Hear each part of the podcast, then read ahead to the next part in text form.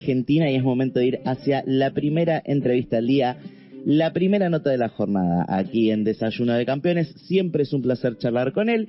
Estamos en comunicación con Guillermo Moreno, exsecretario de Comercio, dirigente peronista, ex precandidato de Principios y Valores en las elecciones del 13 de agosto. Guillermo, buen día, ¿cómo estás? Manuel Coti todo el equipo de La Patria te saluda. Manuel y Constanza. ¿Qué tal? ¿Cómo están? Buenos días. Buen día. ¿Cómo, cómo arrancó la mañana, Guillermo Moreno? Bien, tranquilo. Estaba leyendo el diario y acá, conversando en casa. Matecito, café, como para arrancar un poquito más distendido. Sí, claro, no, yo soy de té a la mañana, pero sí, es lo mismo, estamos en eso. Muy bien. Guillermo, eh, si te parece, nos metemos directo eh, en la rosca. Eh, quería preguntarte cómo estuvo el encuentro que, que mantuviste esta semana con dirigentes cercanos a, Sergio Massa y estas eh, primeras ideas que empezaste a dar después de la necesidad de un gobierno de unidad nacional, algo que ya te habíamos escuchado también en charlas anteriores. Si, podés subir un poco el retorno me va a ser más fácil escucharte. ahí, ahí, ahí le decimos a Gonzalo. Muy bien, si no hablas más fuerte ya alcanza. Dale. Mira, la, la conversación fue muy grata. Es una militante de la rama femenina, Malena, la verdad que me cayó muy bien, una piba joven, dispuesta, así que fue grata, fue grata conversación. Desde las formas, muy conforme. Desde el fondo con ella también nos pusimos de acuerdo que hay que peronizar el gobierno, hay que convocar al, al peronismo. El peronismo tiene que formar sus equipos de trabajo, fundamentalmente el económico. Está claro que si vos te asesoras con Rubinstein vas a seguir devaluando y subiendo la tasa de interés, que está mucho más cerca de Martínez de O que de un gobierno peronista.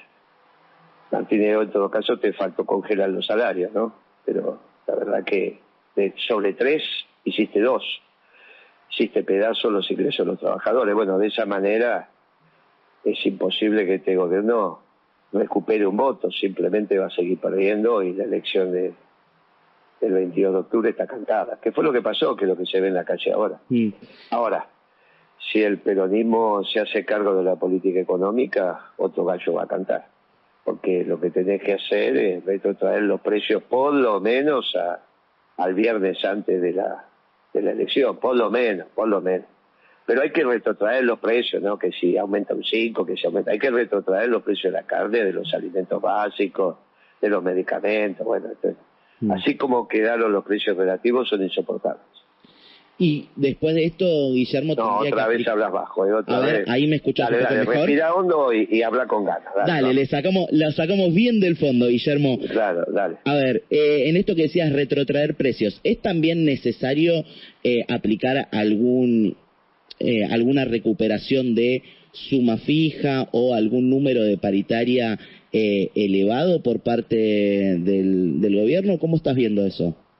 Mira, todo lo que sea recomposición de ingresos está muy bien. Ahora, esas dos medidas van sobre el sector formal. ¿Qué hace con todo el sector informal? ¿Qué hace con el sector informal urbano? ¿Qué hace el peronismo, el peronismo con, con ese Por eso tiene, y tiene que bajar la, comida, hmm. que es lo que corta todos los sectores sociales. Hmm. Esta barbaridad que hicieron no es peronista.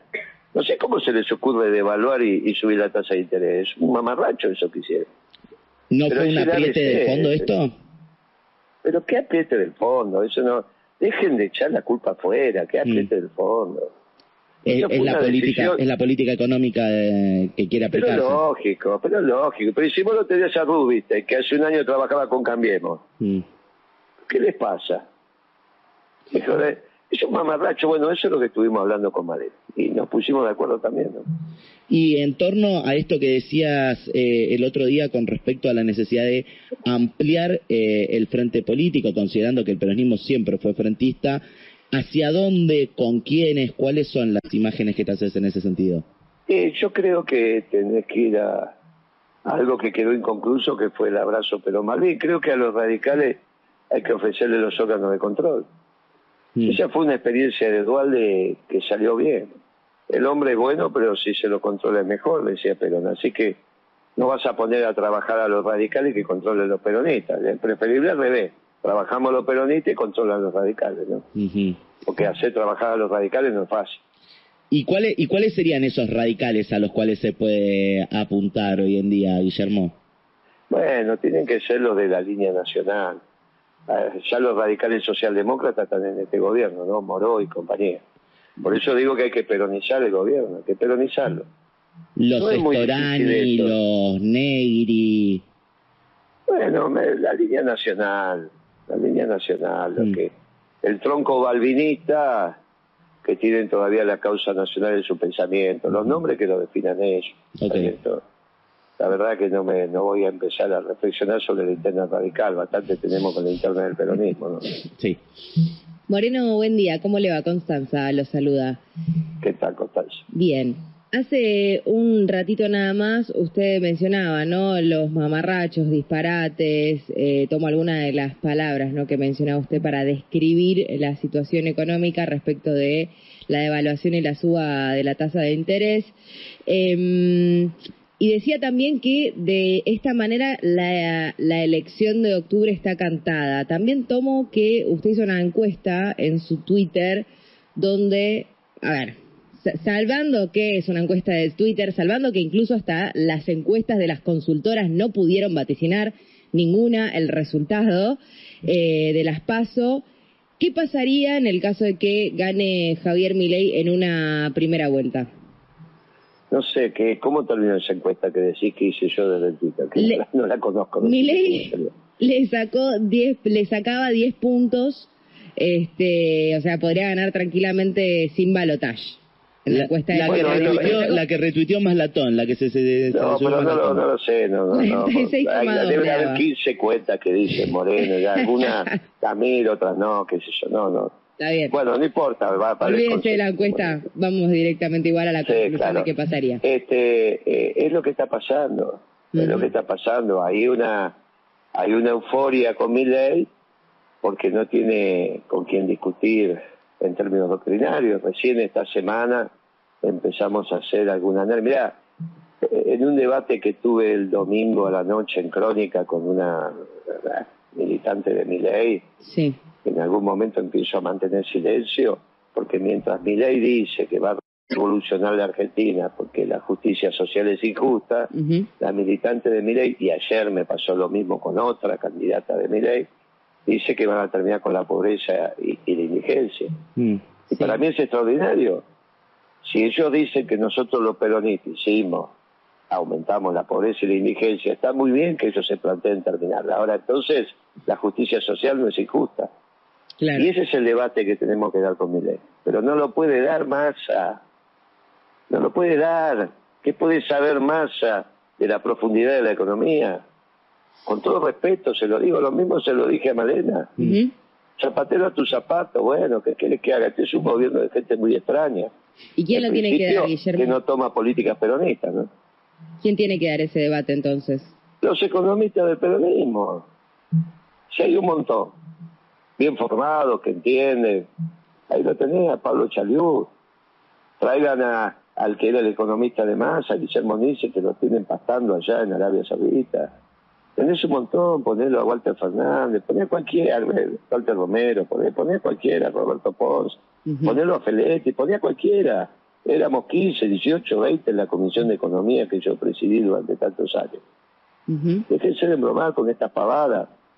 Déjense de bromar, con estos economistas socialdemócratas neoliberales. Así está terminando este gobierno desastroso. Y Guillermo, vos en términos personales, ¿estás para sumarte a esa mesa o quizás a una mesa política? El que, la mesa política puede ser, eh, pero el que habla no tiene que estar en el gobierno, me toca hablar a mí. Me toca hablar, no, muchacho, hay economistas de sobra en el peronismo, déjense de embromar con esta economía socialdemócrata de porquería que viene haciendo Alberto Fernández desde que subió al gobierno, con ese chico Guzmán y después pusieron a, a, Massa, porque nadie ve. Déjense de embromar, un abogado al frente de economía, déjense de embromar, decimos una economía, un, abogado joven. Y, y... Déjense de embromar, de improvisar, de hacer pavadas, si tienen la década ganada para guiarse. Y Pero no copian lo que hicimos en vez de hacer estas pavadas. Guillermo, en esto, en estos términos que decías recién, que por ahí sí a una mesa política. Escúchame, Constanza, si vos tenés que hacer una tortilla, ¿no copias como la hacía tu abuela? ¿O nunca la viste hacer una tortilla a tu abuela? Sí, la vi. Y bueno, y entonces, ¿qué Pasa- tenés que ir a hacer un máster para hacer una tortilla? ¿Por qué no copian lo que hicimos la década ganada y se dejan de bromar? Bueno, pero en el 2015 evi- evidentemente la sociedad dijo otra cosa. Está bien, ¿eh? ¿Por qué no copia es este gobierno lo que hicimos, no? En el que funcione 2015 que ganó Macri. ¿Cómo? No te escuché la última parte, perdón. Eh, no en el 2015 que ganó Macri, te estoy hablando ahora. Claro, sí, que por eso. copien la década ganada. ¿Es replicable hoy en día el modelo el modelo que se aplicó del 2003 al 2015, Guillermo? ¿O al 2013? al, do- Al al 2013. 2013, 2012. ¿Y cuál es? Porque cuál es? Ahora está más, todavía es más favorable ahora. El tema de que la deuda sea cinco o seis veces mayores con el fondo, ¿no te cambia eso en las Pero perspectivas? de ninguna manera. Lo que vos podés decir es voy a tardar más en pagarla. Ahí tardaste dos años. Ah, Pero es, ridículo lo que estamos hablando. Sí. Y Guillermo, volviendo a esto que te decía de la mesa Pero es política. como que una- un negocio que está más endeudado que otro, tarda más tiempo en pagar, pero hay que hacer las cosas bien. Mm. No seguir endeudándote. Ahora te endeudás hasta con los cataríes. ¿Pero qué les pasa, che? Guillermo, El sentido común. Ustedes también tienen que aplicar el sentido común, chicos, ¿eh? Guillermo, y en cuanto a la mesa política que decías recién, hablamos de los radicales, hablamos de la posibilidad de eh, que te incorpores vos. ¿Qué, eh, qué sector de, Lo del primero que tenés que hacer es organizar el peronismo. Eso te iba a decir, ¿qué sectores del peronismo hay que volver a traer a esa mesa política? Todos. ¿Cómo que sectores? Todos, hasta Chiaretti. Ujú. Todos. Todo. Urtubey. Todo, todo. Que todo es todo. Todo es todo. ¿Y hay hoy en día posibilidad de que el peronismo Ah, se, se sume a esa llamada? Eh, no lo sé, eso no lo sé. Hay, no hay lo sé, va a dolores depender- todavía. Va a depender de la amplia, amplia- que- que la- si sos amplio en la convocatoria y tener la humildad de decir me equivoqué. Acá pongo la doctrina para gobernar la Argentina, Mm. no esta tontería socialdemócrata. No Y- aprendieron de Alfonsín, mirá cómo fracasó, no aprendieron de, de, de la rueda del Chacho Álvarez, que también fracasaron. Y, y vinieron y repitieron las mismas cosas. Es increíble. Cuando Increíble. charlábamos hace unos meses, Moreno, nos decías que eh, tenía que haber un pedido de disculpas, de perdón por parte de Cristina. Eh, ¿Sirve el pedido de disculpas que se está dando por parte de Sergio Massa en las recorridas eh, y en los diferentes actos de campaña? ¿O seguís pensando que es necesario puntualmente un, u- una palabra de la expresidenta? Pero el pedido de perdón no es para vos, el pedido de perdón es para uno mismo. Cuando uno pide perdón, fundamentalmente para no repetir la conducta. Mm, No es que me tiene que pedir perdón a mí o a vos. ujú, Cuando se pide perdón a la sociedad en este caso, porque estamos hablando de hechos políticos, es para no repetir la conducta. Es decir, me equivoqué, no lo voy a hacer más. Mm. Es para cambiar la manera de pensar. ¿Y crees que la sociedad está, está con capacidad de, de perdonar lo que le ha hecho el peronismo en esta gestión? Pero no es el peronismo no. No seas injusto, Bueno. te estoy diciendo que soy Que, que lo que. Bueno, frente, que lo que el frente de todos le ha hecho esta gestión, te lo cambio. ¿Eh? Que lo que le ha hecho el frente de todos en esta gestión, te lo cambio, te lo, te lo ratifico. Pero es que no pedís perdón para que te perdonen ellos, pedís perdón para vos decir me equivoqué, no lo voy a hacer más. Mm. Ahora, Sí, sí. Moreno, Esto es lo que tenés que hacer. Este gobierno socialdemócrata es una porquería. Entonces lo, todavía tenés la posibilidad de peronizar el gobierno. Para eso tienen que hacer lo que tienen que hacer. En principio, bajar el precio de la comida. Bien, sobre todo de la carne y los alimentos básicos. No podés tener el asado a, a 3.500, 3.800 pesos la barriada al kilo. Es una barbaridad eso. Moreno, con todo lo que venimos charlando, ¿no? Y lo que usted mencionaba sobre eh, estas las, decisiones políticas, incluso, bueno, no, no creer que sea un gobierno peronista, etcétera, etcétera. Hay, en la búsqueda de esta amplitud, ¿no? Para intentar convocar a todos los sectores del peronismo para poder ganar la, la elección, Em, pienso que también el voto queda condicionado, es decir, usted acompañaría eh, a Sergio Massa en el caso de que tome otras decisiones eh, económicas. ¿Estoy, ¿Estoy en lo correcto con eso? Desde ya, sí. Bien. Correcto. Ahora, el sector del esquiaretismo también. Eh, eh, cada uno de los sectores va a pedir una condición para poder a- acompañar una a Sergio Massa en una elección. ¿Cómo, cómo se hace, no? Me quedo pensando en esto. ¿Cómo hace entonces el peronismo justamente, o el Frente de Todos, vuelvo, para poder responder a las demandas de todos los sectores, que aparte jugaron por afuera? Y para eso tener la doctrina. Mm. Tienes que actuar y sentir como peronista. No es muy difícil lo que estoy diciendo. ¿Qué parte no se entiende? Tiene que ser doctrinario. Para eso hay una doctrina. El peronismo tiene una doctrina. Así como mi ley tiene una doctrina que es la escuela austríaca. Mm. El peronismo tiene una que, es, es la que venimos transitando desde hace 70 años. Con eso hicimos la década ganada. ¿Quién piensa que se hizo la década ganada si no es en el seno de un gobierno peronista? Mm. Bien peronista. ¿O piensa que Kirchner qué era? No, de hecho, de hecho Kirchner se enojaba cuando le, utilizaban otros términos. Y bueno, entonces, no es muy difícil, muchacho. Guillermo... Simplemente hay que aplicar la doctrina como lo hicimos la década ganada. Guillermo... No es como mi ley, que lo que dice no pasó en ningún lugar del mundo. Mm. Acá el peronismo fue exitoso y no hace dos siglos, hace diez años atrás. Mm, me queda, me queda una, Guillermo, con respecto a esto que decís de la doctrina, que es una discusión que, que venía dando con, con amigos y compañeros peronistas, eh, que es cómo, cómo hacer esto que decías de volver a levantar la justicia social como, eh, como básicamente la base de cualquier sociedad frente a esto que se dice por parte del liberalismo de la justicia social es un robo hacia los que a los que más tienen básicamente para darle a los que menos tienen. ¿Cómo se contrarresta eso en una sociedad que está eh, un poquito sacudida, por lo menos, por ponerlo en un término liviano? Bueno, mi ley es neoliberal. En eso hay que empezar a marcar las diferencias si no enfocamos más. No es liberal. Mi ley no es de extrema derecha, es un anarcocapitalista. Mi ley no puede ser un defensor de Trump, porque Trump terminó con la globalización. Y mi ley es centralmente globalizador. Y la diferencia y la contradicción fundamental es entre nosotros, los nacionalistas, y los globalizadores. El problema es que este gobierno es globalizador. Entonces lo primero que tenés que cambiar es esa cabeza. Lo primero que tenés que cambiar es eso. Después la justicia social es algo conformativo de la sociedad argentina. Por eso lo de mi ley es una profunda revolución. Te quiere hacer creer que lo que era el sol, era la luz, era el bien, en los últimos 70 años, o incluso desde la revolución del parque, fin del siglo XIX, resulta que ahora se parte del mal. Entonces se la agarra con el Papa, porque quiere una sociedad más igualitaria. El Papa también dice que es el demonio. Ahí está clarito el debate. Por eso tenés que plantearlo desde las propias bases conceptuales. A la doctrina socialdemócrata de la escuela austríaca hay que oponerle la doctrina peronista. Porque este es un pueblo extraordinario.